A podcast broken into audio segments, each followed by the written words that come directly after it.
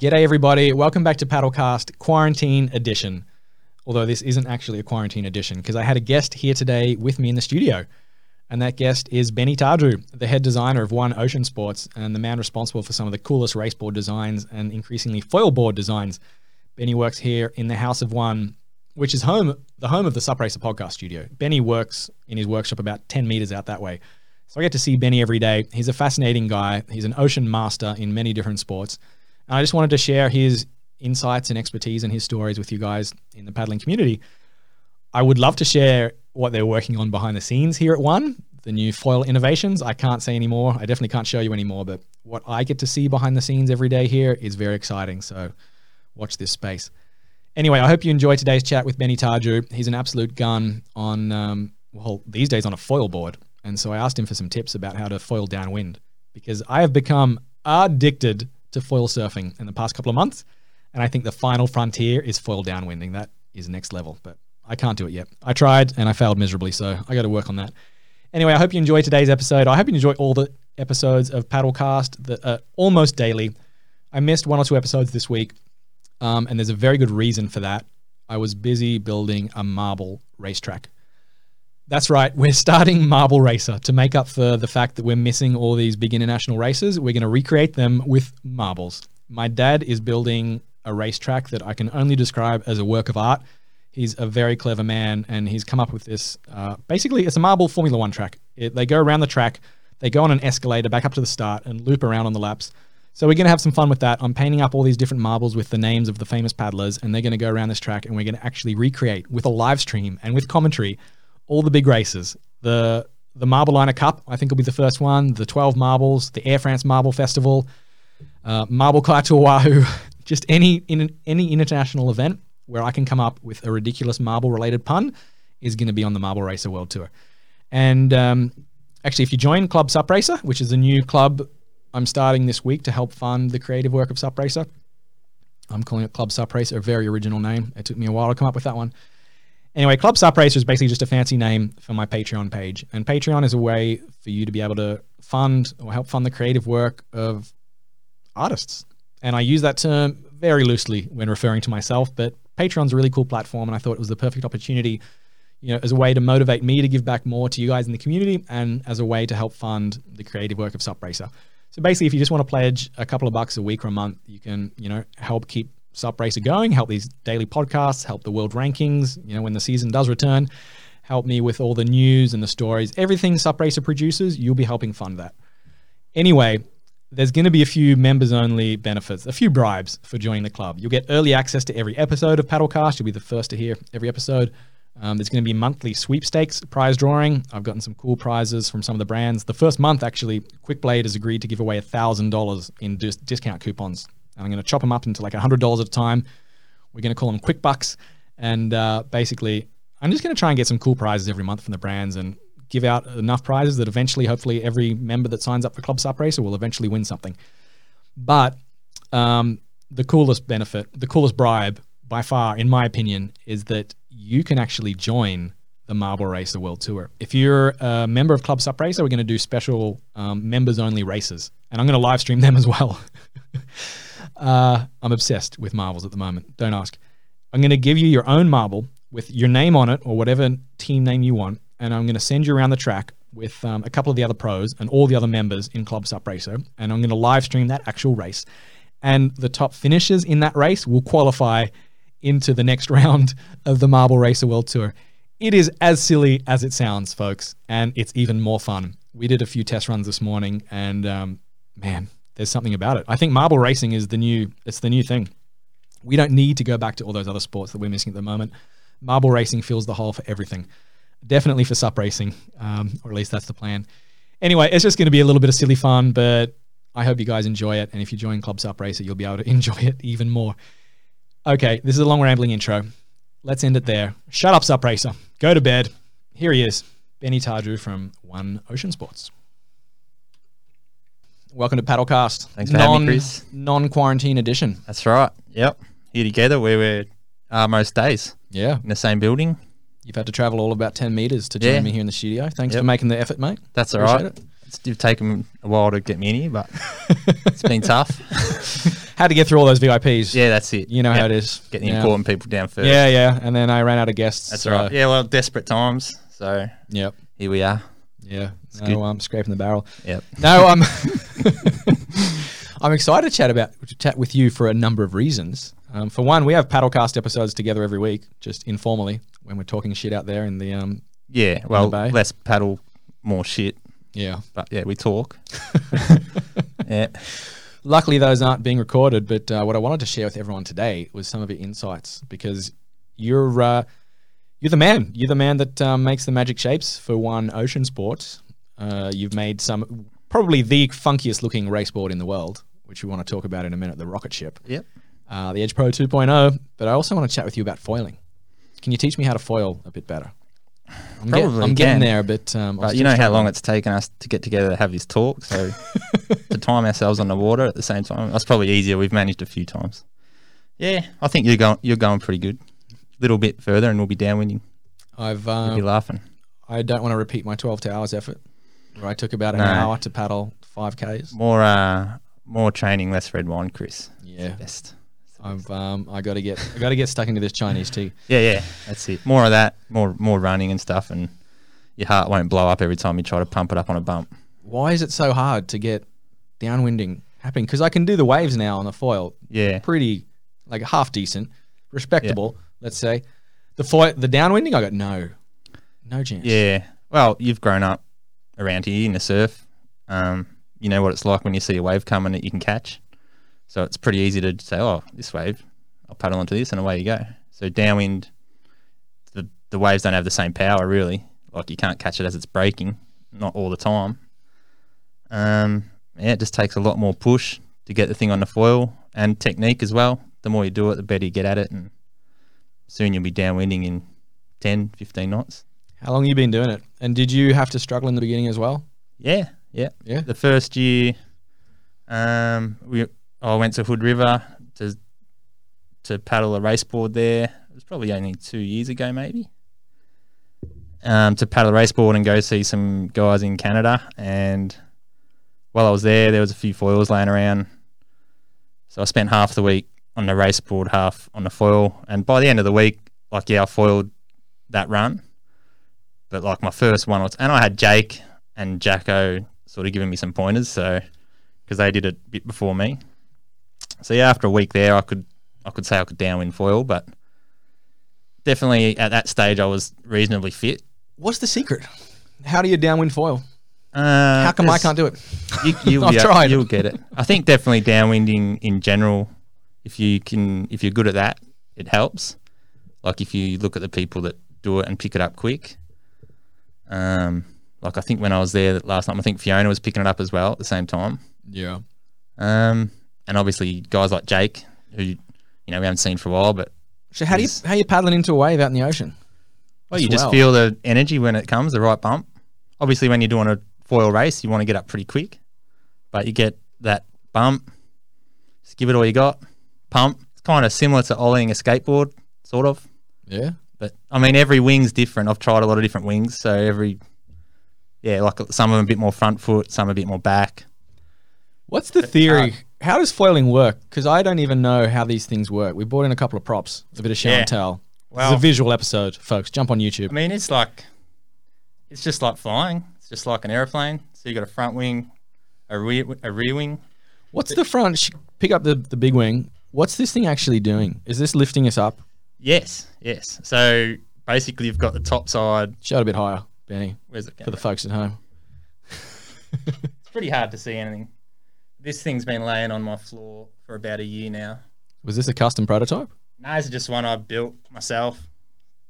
I've built a few now. Basically the shape of the foil, it's like an aeroplane wing. It's like a sail. I don't think you can see that at all. You can see the profile, I guess. So the front wing's lifting you up and the back wing's keeping you down? Yeah, so the back wing is opposite force, but it balances it out. Also, the trimming the angle of the back wing creates, adjusts the, so if you want a bit more front foot pressure, you can adjust it to push the front up. So you have to push more. It's like a rudder on a plane. Yeah. Is this there?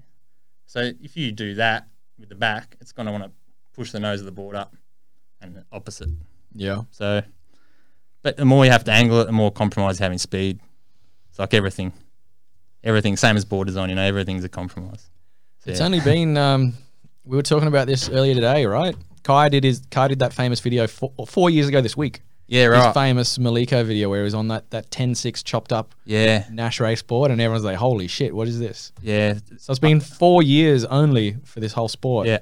And I remember that. And I didn't, quick. Yeah. I didn't really think much of it at the time. I was like, that looks weird. And looking at it now, it really is weird. I don't know how he, like, probably Kai can do it, but there's no way I could downwind a 10.6. Like, if it's 7 foot, I struggle. So. Isn't that weird how quickly the board's changed? Yeah. Yeah. Yeah, well, I think the board I learnt on was maybe 7 foot, but like I did maybe one or two runs and I was like, this thing's too big. As long as you've got a reasonable amount of strength, you can paddle something pretty small up on the foil.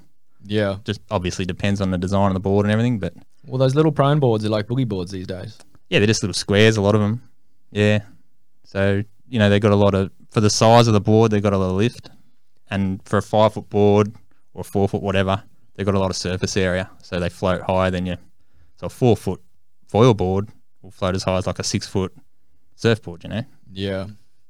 Yeah, I thought foiling was pretty silly when I first saw it. I thought SUP was pretty silly when I first saw it. Yeah, I thought, that's never going to take off. Yeah, same. And now look, all I do is talk about SUP all day. So. Yeah. Well, my brother did it before me, and I thought he was just... It's like, what are you doing, man? Let's go windsurfing. And like, it would get windy, he'd go for a downwind, and he'd paddle past me, and I'd be out windsurfing. I'm like, you're an idiot, man. And I'd sail around him on my windsurfer, and I don't know. Kind of missed him windsurfing, so I started hanging out with him. Yeah. Yeah. You boys have always been in the ocean, huh? Weren't you and your brother? Was your brother your sailing partner? He was, but yeah, it started way before that. When I was maybe grade 6 or year 7 or something, my parents sold our house, and they bought a boat. So we lived on a boat for a year. Yeah. Yeah. So that was, obviously we were close. We had no choice. We fought a lot, but I think that year of our life really, I guess, moulded us into people we came, yeah. And ocean loving people. Obsessed, yeah. Yeah. I remember we'd be, like the boat Dad bought, because my old man's a big influence. He's grown up building his own boats and on the ocean. He built this boat that we cruised on. It was actually like an old racing boat, so it sailed quite well. Yeah. And we were just obsessed. Like, we're like, can we make it go faster? Can we make it? And it was just my dad, my mum, and me and my brother on this big boat. I remember I'd just sit there looking at the speed thing. You know, it's got like a speedo. I remember one day we hit like 18 knots or something. It's like, that's the top speed for the year. And I'd be like, oh, we need to slow down, you know. It's just the four of us on here. It's getting a bit hectic. Yeah, I was obsessed. When did you start racing? Didn't you guys, you almost were in the Olympics, or you're in like the Olympic training? Yeah. So what's the story? The way it works with sailing is every country basically has one representative. So we raced the 49er class, which is a skiff. And we were second Australian for the Athens Games. I think at the time I was 19 or 20. For sailing, I was super young. And probably the next 8 years would have been good for me, but I got just sick of it. Always travelling. Like, it sounds bad, like, oh, I had to spend 6 months in Europe or whatever. Like, I know it's your dream, but for me, it's always competing. It's not like I'm looking at things, and as an 18-year-old or 19-year-old, I didn't even care. Like, I drove past the Leaning Tower of Pizza and I was like, what is that? Let's just get to where we have to get to, you know? So, yeah, I mean, yeah, we stopped after that, but we did the test Olympics. So we went to Athens and did... Basically, they do an Olympics before the Olympics. Yep. So that was cool as a kid. So that was fun. And then... So you were a very good sailor, basically.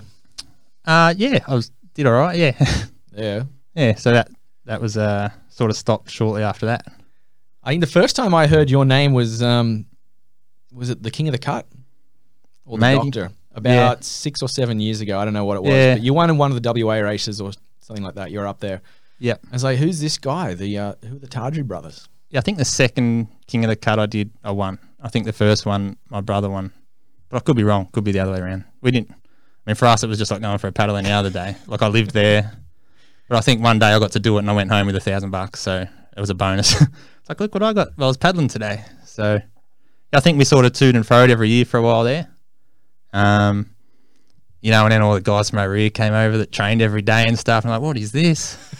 And actually, that's how I sort of became friends with Bo. He was the first guy from over here to come. And the year he came was probably still as good as it's ever been. I remember we were racing 14-foot boards, and we averaged like 14.5 Ks per hour, which on a 14-foot, especially for a guy that's, you know, I just downwind for fun. And Bo was really good at it. He wasn't that far ahead of me just because the bumps were so good. Yeah. But, I mean, he was just frothing. He was like, this is the best thing. I'll come back every year. Is that the best? Is it the best downwinder in Australia? King of the Cut? I would say so, yeah. I don't think I'm biased. Like, I live at, literally at the start line I used to. So, yeah, I did it most nights through the summer and didn't really get bored of it. It's better than the Gold Coast runs?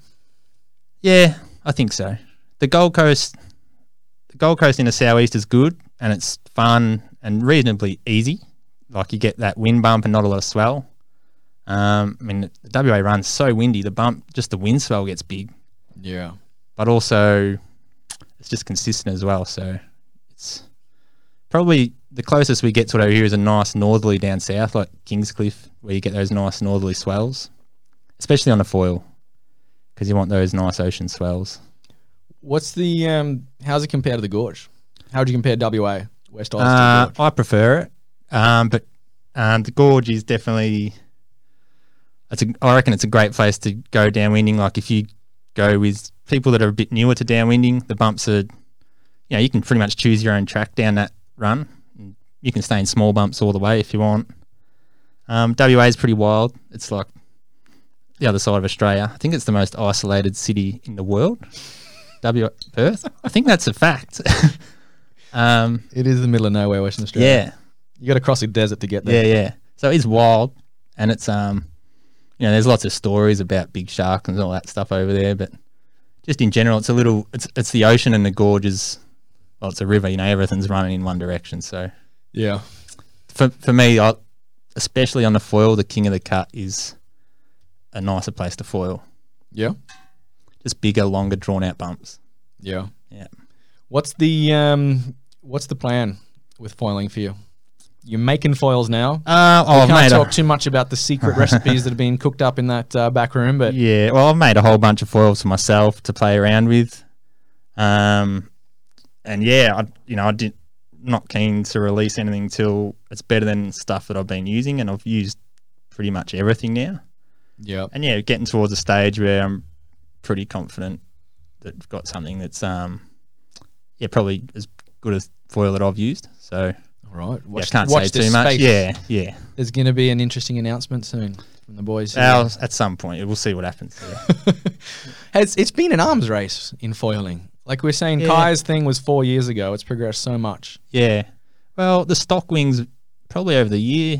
I mean, GoFoil probably have put out a few wings, and you see Jimmy with some custom wings. He had some over in Perth when we were over there. But, I mean, the Unifoil, Signature Foil's been the same for quite a while. But, yeah, I mean, everyone says that, but the foils, the stock foils haven't really gone that crazy, but I'm sure there's lots of guys on custom wings. And obviously, yeah, I use stuff that I make for myself.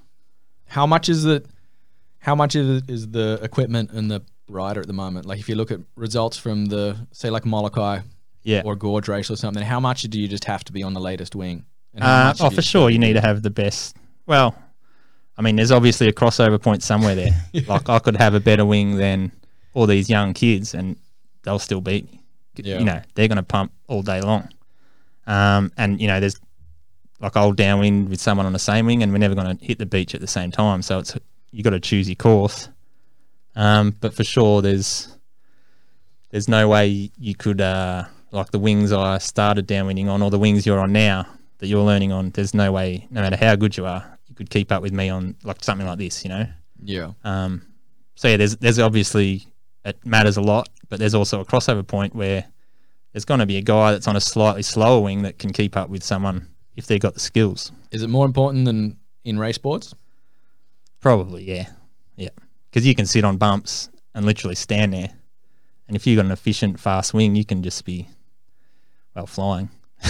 How do you how would you describe the feeling of foiling to someone that has no idea what it is? I don't know. I don't know. People are much better at describing it than me. Do you feel like you're flying? I think.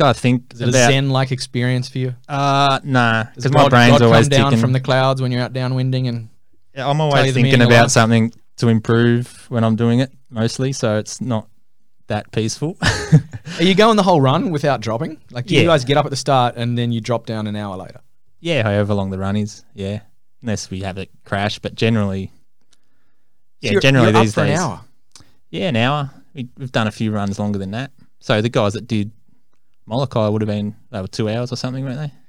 How does it work with your legs? I do one pump at the alley for 10 seconds and I'm exhausted. But me too. Like I pump around the alley a few times and I sit down and have a little breather. But downwind, you can be efficient. You know, you can sit on little bumps and just stall. You can sit on big bumps and just relax. So you're not just pumping for an hour. No. You're gliding. Well, I'm sure, there's going to be kids that can do short races and just keep pumping. And that's what I mean. Like they'll beat the guy that's not as fit on the same wing. But yeah, like I can, like in Perth, the King of the Cut race, when I finished that, I was good to go again because it wasn't that windy. The bumps were small. So you pretty much stalled on them. And then there was gaps where you pump through and stall, go again. But the same thing again, it'd be kids that just keep pumping over every bump they see. So those kids in Hawaii, the Maui kids, are freaks. Like what I'm sure Spencers and Kai and everyone are doing at Hookipa. Yeah, well, I mean, as you know, I've got little kids, so I don't get to go overseas much. But I'm sure like those kids in small little bumps would be just about untouchable. Yeah. Like Hood River, where you take off in little bumps and like if you sit on those bumps, you're going slow. You need to be passing those bumps. Yeah. And I think that's why the ocean is better for foiling. Like you can get on big bumps and be doing 30Ks plus.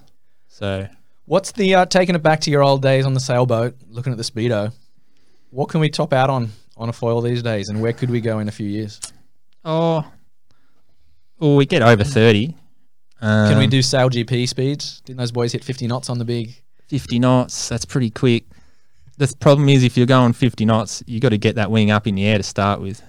So obviously your wing to pump up, you have to have some surface area, and it's all a trade-off. So the bigger the wing, the easier to get up, and the slower it goes. Basically. Generally, yeah. I mean, there's obviously, but as a general rule, yeah. So you need like a needle-thin wing to be doing super speeds, but you're never going to get up. I mean, if you get towed in on a foil, like back in the day when they were towing into Jaws and all that, they would have some pretty crazy speeds, I assume. But their foils were like, can you see that? This big, this big. That was the width of the wings. Foils, their front wings were like this big, which is like a back wing. Is this like the Laird Hamilton days? Yeah.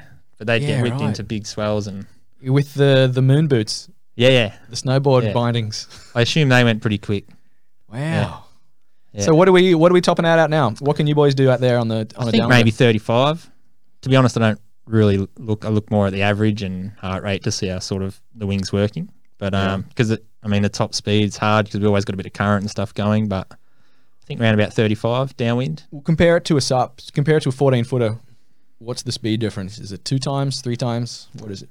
Yeah. So what do we do? 20. It's about double. Yeah. So Jimmy, I think at King of the Cut, what was he doing? He averaged like 15. Like he's as good an unlimited paddler in the world, really. And we sort of averaged a bit over 20.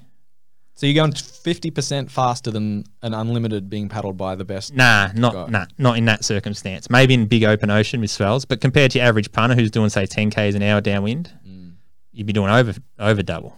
Like if you're doing 20Ks an hour downwind on a foil, that's a very slow run. Yeah. So that's 3 minutes. So when I was doing 5K an hour. Yeah, so a 3 minute kilometres, that's sort of like the bottom end of the wings, much slower, and it becomes hard because you've got to keep the thing up. Yeah.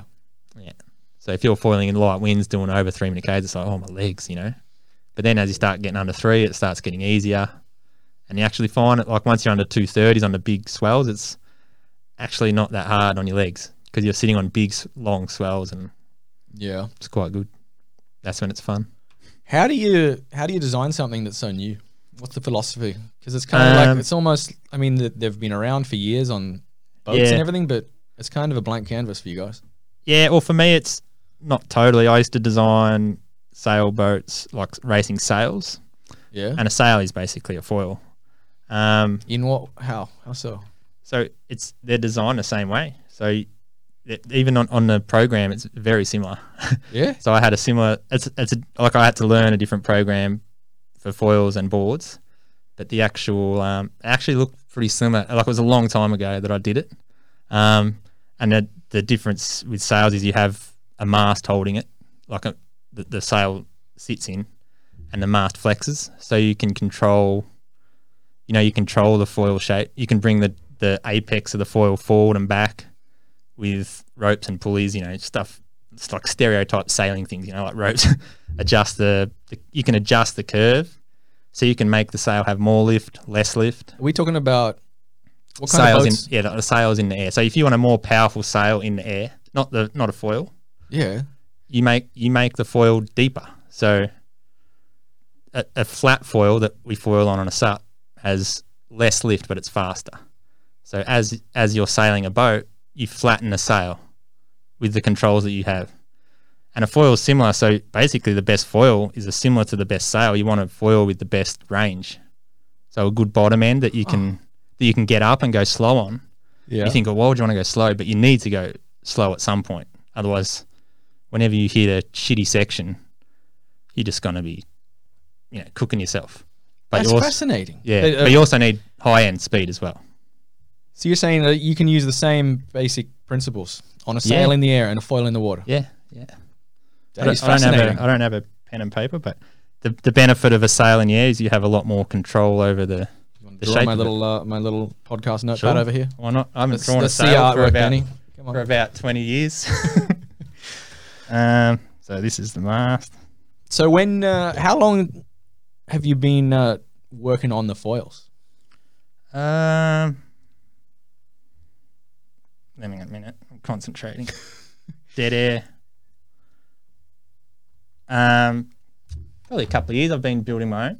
Yeah. Yeah. So that's... Show us your work of art. Go on. I keep forgetting that. So basically... This camera here. Yeah. Can you see that? Yeah, we can't hear you now. Talking to the mic. So that's like a deep sail, yeah? So if you're going sailing, there's not much wind, you shut. The top one is the deep one. Powerful. So that's like a deep...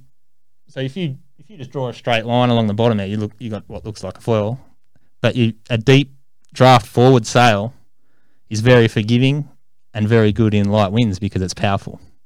But if it gets windy and you got that sail, it's just going to be flapping in the wind. It's just drag. So you flatten it out, so there's less drag. You go faster, but obviously you got the wind for power. We still got to paddle our foils into the air. So give us the layman's terms. What are the forces at work? When you're up and foiling, how does it keep going? And when you pump, why does it keep going? Basically, the easiest way is the pressure accelerates over the curve, creating less pressure above the wing. Hold that thing up for us. So it accelerates over the top of the wing. Yeah. Because it's curved. So basically, the bigger the curve on top and the flatter the bottom, the more lift. Yeah, because there's less pressure on top. So how do you draw? Where's the line, or is that just how you guys experiment with designing? Like, how do you know the curvature? No, the curvature of a foil. Why do you not just have a giant dome and a dead flat bottom? Because then it's more drag. So sure, yeah, there's positives for that. Like it would have a lot of lift, but then if you've just got a flat bottom and a huge dome, firstly you're going to have this point at the front. The water's going to hit and it's not going to want to flow. Yeah. So you have turbulence straight away. Like I should say, I don't work for NASA or anything. This is all just, I haven't even studied anything. This is just time on the water and time in sailing. And it's basically just my life's learnings really. And it seems to work all right and also I should say my dad again, he designs and builds his own planes, model planes. So he's been a bit of a springboard for me while I've been playing around. What's the have we reached the end of history with SUP foils and prone foils? Like, are they gonna stay relatively similar and just have little tweaks here and there? Or are we going to do some radical innovation? Yeah, we got some ways to go. Yeah, for sure. I mean, I think... Where is the innovation going to come from? It would be great if we could adjust them somehow. On the fly? Mm. And, yeah, and getting onto the foil to make it more... I mean, the hardest thing I find with people learning to downwind is getting them on the foil, you know? Like, if you get... anyone that can downwind well on the foil and comfortable, they'll probably be fine because they know where the power is in the bump and they know their way through the ocean. But getting them up on the foil is, without giving them a heart attack, is that's the key.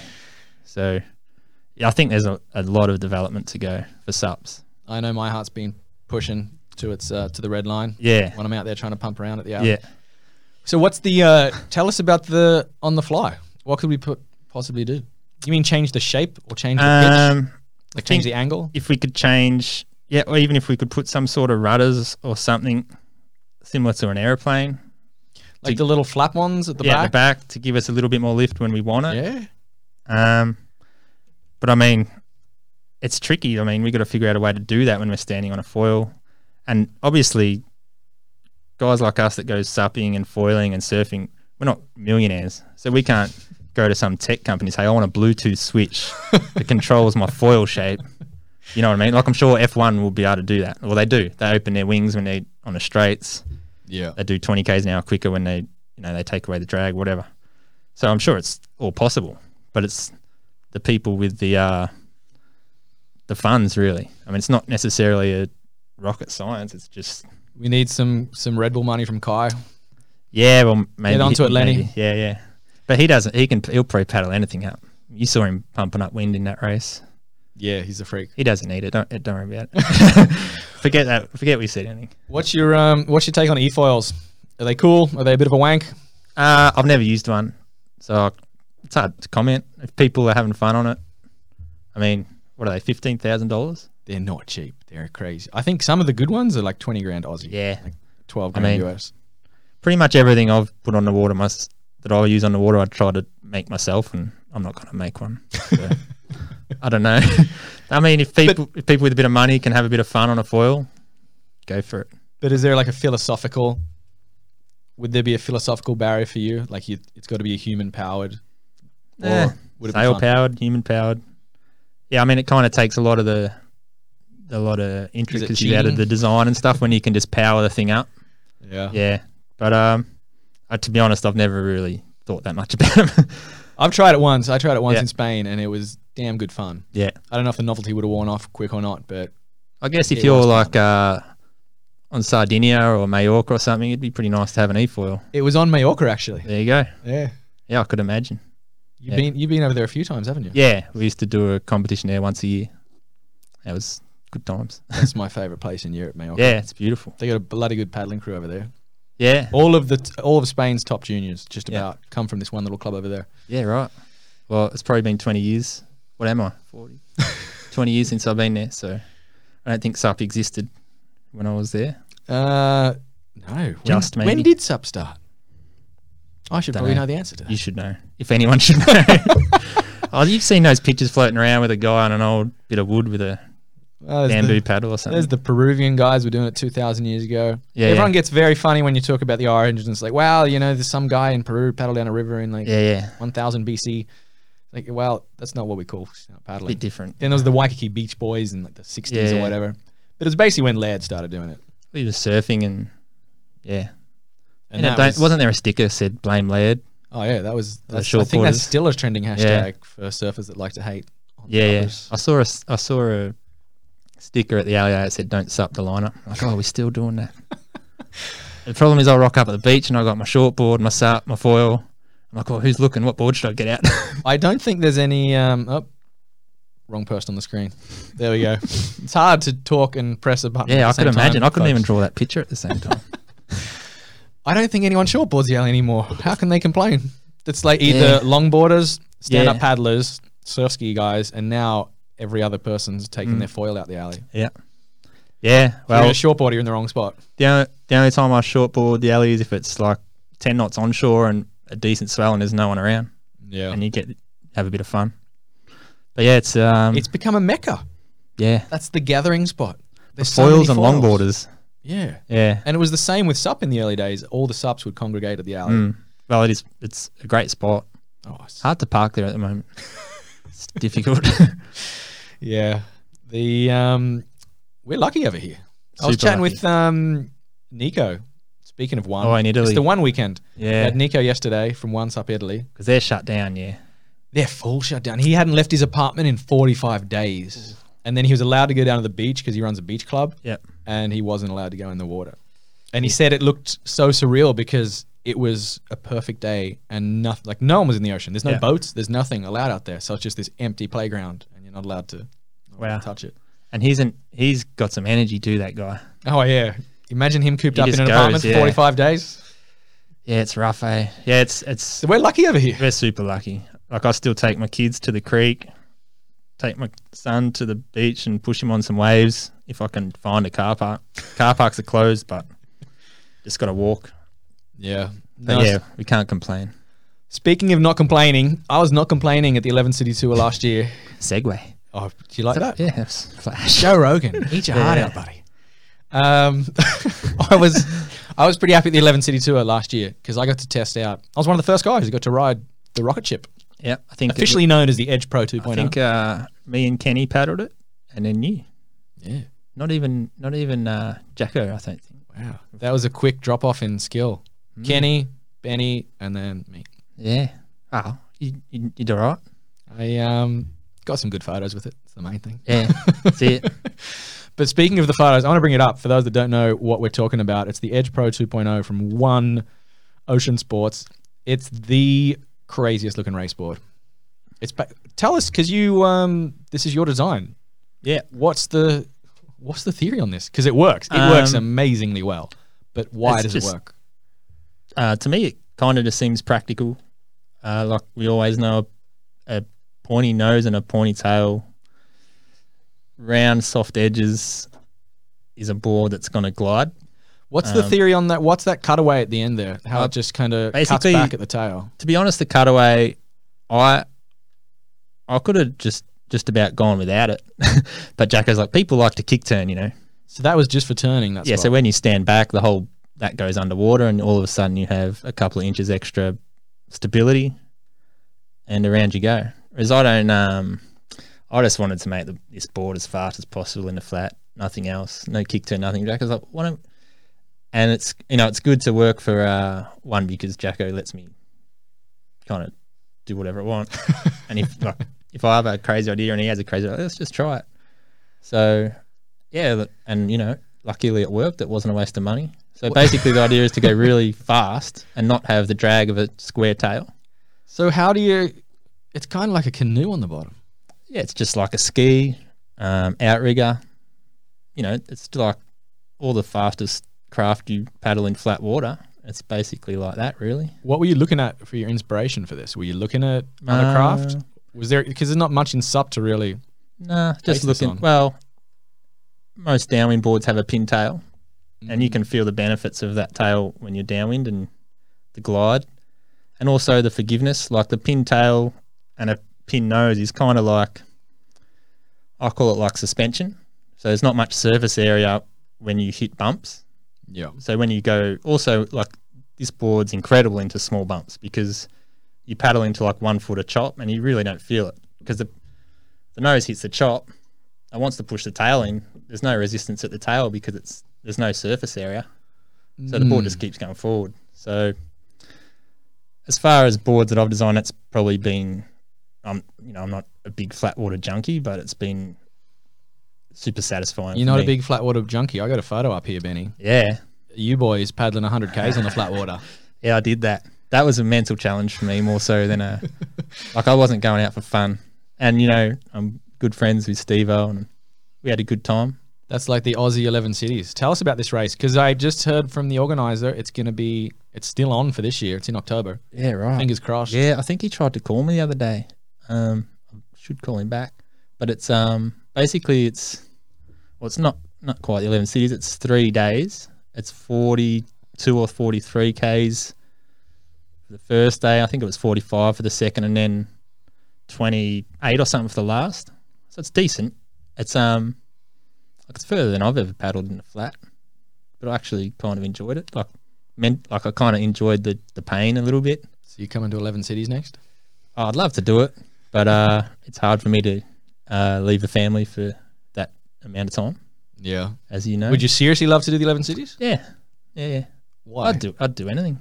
Like if I was just cruising around on my own with money to spare, I'd go do it. Yeah. Let's get you over there on a one R&D mission. Yeah, maybe I'll try and get a 20-foot flat water board or something with a rudder. What could there you I've seen those guys. Blue baby. Yeah, that's beautiful, that board. I finally got a graphic that I liked. Normally Angie does my graphics. So I get like a pink, orange and green board or something. I said I want a glossy blue board with silver stripes. Baby blue. Yep. What's the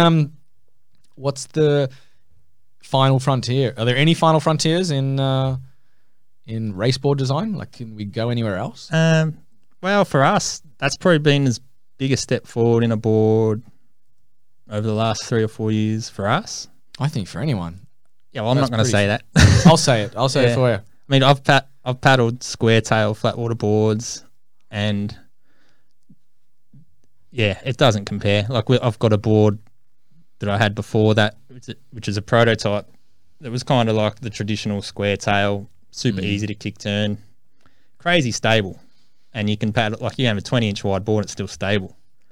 But at some point, this board's getting deeper and deeper in the water because it's getting so skinny, you know. Yeah. So we thought, let's just create a really fast hull shape and make it whatever width we have to make. So now I got the 21.5, which is that blue one, but Jacko loves the 23.5. It's a lot more stabler, and it's as fast as any 21 board we've paddled. Yeah. Just because the shape's just better. Like it's easy to get caught up in saying, I want a skinny board, and I do the odd custom board, and it's always like, God, just chill with the width. Let's just make a fast board, and you stand on what you can stand on. Well, it's not very fast if you're falling in the water. Yeah, that's right. I was very impressed. I paddled that at 11 Cities. And it felt, I mean, I'm not a fast paddler. It didn't even necessarily feel like, if it was a sprint, like a 200-meter sprint, I don't know if I could have paddled that much faster. It's just that it was so insanely efficient. Yeah. I paddled for 5 hours and I wasn't tired. Yeah. And every day at the 11 Cities, I always hit the wall after 2 or 3 hours. But this one, I went all the way to the finish. I was even with someone, with one of the guys I always paddle with for the first half, and then I always get dropped. Yeah, right. And I went all the way to the end. And it was the first time I'd seen him that year. And he was like, man, you must have been training this year. Yeah, it made him feel bad. And I was like, actually, I haven't trained once. It's just magic board. Yeah. Yeah, that's probably a good way to describe it. Like if I train in the mornings, like, you know, sometimes I'll paddle with Kelly or Jacko or whoever. And if someone's on a different board, then, I'll sprint. It's just the same as I've always sprinted. Yeah. The thing with sprinting with the board, if you're sitting on someone's sidewash, it actually is really comfortable because the pintail's just forgiving and the round rails. But once you've sort of sprinted for anything over a minute, I can't sprint for a minute, but you know what I mean? Then you start feeling that glide come back, and, you know, that's when you go from drafting someone to slowly coming into your own. So, yeah, I'm stoked with it. I don't want to talk it up too much because it just sounds silly. I designed it, so I'll talk it up for you. Yeah, buddy. No, it's I'm stoked. And a lot of, the thing with us, we don't have, you know, we don't pay the best pros to paddle. But the guys I've done boards and they've got it around the world. There's a couple of guys that just send me the odd messages, and they're just frothing. So it's good just for punters, weekend warriors that put a lot of effort into it. Yeah, and aren't afraid just to buy a board. Just they're just loving it. Where can we go? What's next in a race board design? Because we've all been so obsessed with foiling. Is anyone in this sport doing R&D on race boards anymore? Oh, to be honest, we're pushing hard, and I mean, Jacko and Angie are super passionate, probably more so than anyone else. And I mean, we're still pushing hard, and they encourage me to always be working on. So I'm already working on the next version of that. Really? Can you tell us any secret little... Nah, not really. Come on. Not yet. Well, in general, where can we go with race board design? Because you can't just keep going narrower. No, that's definitely one thing we're not doing. We're looking for faster shapes, not huge, deep concaves that just slow the board down no matter how skinny you go. And also, even paddling like on a anything under 21 for me, your feet become too close together. So even if the board's stable, I don't think it's nice for your hips and back, for your legs to be, you know, it's just weird. Like I've tried it on some super skinny boards, and yeah, the board is stable enough, but it's something going on where your hips don't like, you know, it's like if you stand with your feet together and you try paddle, something doesn't feel right. I guess if you're like, I don't know, if you're having a fight with someone or something, you spread your legs and, you know, get a nice balanced stance. You don't walk up with your feet together and, you know, those UFC fighters, they've always got their legs spread. Nice comment. What's so what's next? Don't cut that. We'll edit that out. That didn't make it in. No, don't cut it so it only says they got their legs spread. Could be. So next in rate, I mean, construction's a big thing for us. We're always working on the construction. And yeah, like I think there's always a little bit to gain. Are you allowed to talk about Kinetic? Well, that's where our boards are built. That's what I was getting at. Because you guys, it's famous for basically having the best quality. They seem pretty famous. And you know, they work hard at it. And they're similar. They work really well with us because they're passionate about always moving forward and trying new things. And as long as we push it, then they're pretty happy. So how are the holo boards made? Because you guys have got I can't tell you that. I can tell you they're hollow. They've got no foam. So environmentally, that's a bonus too. I saw someone was talking about environment the other day with a foam board. I thought, hollow boards are less foam in them. So all right, less for carbon footprint. There's air inside them, and that's all you can tell us. Yeah, pretty much. Yeah. What's the performance difference? Okay, forget the secret sauce of how they're made. How does it perform on the water? What's the benefit of a hollow board? They're stiffer, they're lighter. How are they stiffer if there's nothing in the middle? Well, I'm not telling you what's in the middle. You just have to take my word for it. Well, they do have PVC stringers. But I mean, there's like if you look at an OC One. They've always been hollow, right? They've always been hollow. I think that, I don't know, I don't really paddle them. Surf skis are always hollow? Yeah. And why has it taken SUP so long to get good hollow boards? That's surfer mindset maybe. I don't know. I know my brother built himself one just because he couldn't get anyone to build, and I was lucky again. The guys at One are super keen on pushing that stuff, so we managed to make it happen and sell them. But I don't know what else do you want me to say about that. Well, I don't think you can say what's better about it, that's right. So they're stiffer. There's less weight in the ends. So if you look at a downwind board, a typical SUP downwind board, it's got a lot of foam in front of your feet.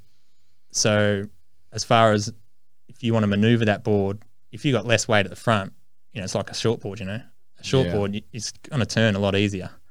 So that's a benefit. You really notice it when you're going into bumps. You know, they're super forgiving. It's pretty substantial. Yeah. Like for sure it's... I would say it's over. Like if you're downwind in a foam board, then you jump on it would be a couple of %. Yeah. So it's, to me, that's substantial. Do you chat much with your brother? All the time. I mean, he's my brother. We never speak. We hate each other. It's good good that you're close with your brother. Yeah. No, we talk. I mean, you talk about design because he's the designer of Sonova. Yeah. The designer of One. Not a lot, really. I mean, there's a lot of other things going on in both of our lives. You know, most of the time when I call him, I'm on FaceTime with my kids and they're playing. There's weird games you can play, you know, when you FaceTime someone. You get like a unicorn picture on your face and you can catch donuts. So he's pretty good at taking a dive for the kids, so he lets them win. So he's all right. But design-wise, pretty briefly every now and then. Yeah. But more so, we just talk about, you know, you've been on the water, you've been downwinding. You still enjoy it, downwinding on a regular board? Yeah, I actually did one the other day. For the first time, we've been running a virtual. Mick from one of the guys in the creek here, he's been running a virtual what do you call it? Virtual race series, I guess. Yeah. So you just go out, you do the course that he sets, and then you log it. So he set a downwind. I thought, oh, I could foil it, but it's kind of stupid. Like, there's no point entering it. So yeah, I did that on a 14, and it was kind of fun. There's a few little bumps, and first K was a little wobbly, and then it was all good. Did you start pumping halfway through? Yeah, yeah. The first K, I was like, what's going on? Why are my legs facing forwards? Yeah. But yeah, no, it was good fun. And it was good. But yeah, I've actually been back on a race board a little bit lately. Yeah. Just to even out the body, eh? You know, you're always foiling on one side. It's yeah. Go straight. I have not paddled on my right-hand side for about 3 months. Yeah, because you're goofy. Yeah. Mm. I can't. Notice that left lat. Oh, like yeah. Bumping into the desk. Yeah. Yep. But it's... Am I blurring? It's true. We only paddle on one side when we're foiling. Yeah. I try and paddle on my right. I can't even do it. It just feels like I'm paddling behind me or something. Well, generally in the surf, I just paddle out prone just to do something different. Yeah. And then I just sit there, try not to paddle around too much because, yeah, it's so one-sided. So downwind, obviously just paddle on one side. It'd be kind of cool to go goofy and natural downwind just to switch it up. Can you do switch foot? Never tried. I doubt it. That'd be scary. Well, you can do everything else in the ocean. You can sail, you can surf, you can foil, you can downwind. Yeah, I don't know. I don't think I'm that keen on trying switch foot downwinding. Yeah. Leave that to the kids. What happens when you crash on a downwinder? Have you ever gone over the handlebars? Oh, yeah. Yeah, plenty of times. We had, we actually did a run before King of the Cut. Yeah, last year. And it was like, must have been 30 knots, and we were out. I was in my brother, Timmy Cyprian was out there on his foil. He's a freak. You can just do everything. Jacko and I think Jimmy. And it was pretty much just a survival. Like, we all crashed 2 or 3 times because it was just super windy, and every bump had like 3 steps in it. You know? So you're going down a bump and you overstep. So you're constantly just skimming the board just so you don't breach. Yeah, there was a lot of big crashes. I remember when foiling started, everyone thought it was the most dangerous thing. Like, we're all going to get our heads chopped off because it was these sharp samurai swords underwater. Yeah. I mean, they hurt like hell if you hit it, but I haven't really seen many injuries lately. Yeah. It's not too bad. Touch wood. Yeah. Touch some carbon. There's a bit of wood in there. I haven't hurt myself on a foil, but yeah, Bo split his head open. Oh, nice. You know, Curry, a local guy, he nearly cut himself in half. So people are still hurting themselves. Well, it's been a while, I think. But Bo's, you know, he's a loose cannon. He'll take on any of them. Hope he listens to this. How do you get into foiling? If someone's listening, before we wrap up here, I know it's Saturday night, and I appreciate your time. It's a wild Saturday night for us. It's about as big as it gets at the moment. This is big. We work hard and play hard down at the One Studio. Where's my screen? Here we go. This video here. For me, this was like the easiest way to learn was this little wave inside the mouth of the river at Tweed. This was so much fun. Yeah. But how would you recommend someone get into foiling? What's the easiest way? Behind a boat? Waves? Definitely not downwinding. No, not downwind. I learned on a SUP. There's lots of guys that learn on prones. If you're not really a surfer, probably behind a boat. Yeah. Yeah. That's probably, if you've got access to that, the beauty of learning on a SUP, you just paddle out and you can paddle onto most bumps. Is SUPing easier than proning? Not foiling? Easier. It's different. It's like anything, you know. It depends how well you want to do it. Everything's hard when you want to do it well. But if you're a first timer, would you recommend someone start SUP foiling or prone foiling? If you SUP, I'd say SUP would be fine. I remember that. I remember the guy on the boat. If you already SUP, surf especially, then maybe the SUP's easier just because you'll catch more waves and you'll get more time on the foil, which is how you learn. Yeah. But if you're like, I'm sure if Kelly Slater goes out on a prone foil, he's going to be fine. Yeah. So if you can surf pretty well, you pop up like you're on a surfboard. It's just a matter of figuring out that balance, you know, like that front foot, back foot pressure. And mate, how are your legs feeling here? You're still going in this. Yeah, it's not like me to be doing that. Are your quads just burning there? Must have been showing off for someone. Probably chicken legs. Yeah. Well, Benny, we might wrap it up there, mate, because it actually is Saturday night and it's 8 p.m. You got a family to get back to. Yeah, they'll be asleep. Good times. Yeah. All right. Well, thanks for chatting with us. No worries, Chris. I appreciate it. And I'll probably see you at work tomorrow. Yep. In an hour. All right. Cheers, man. Yo.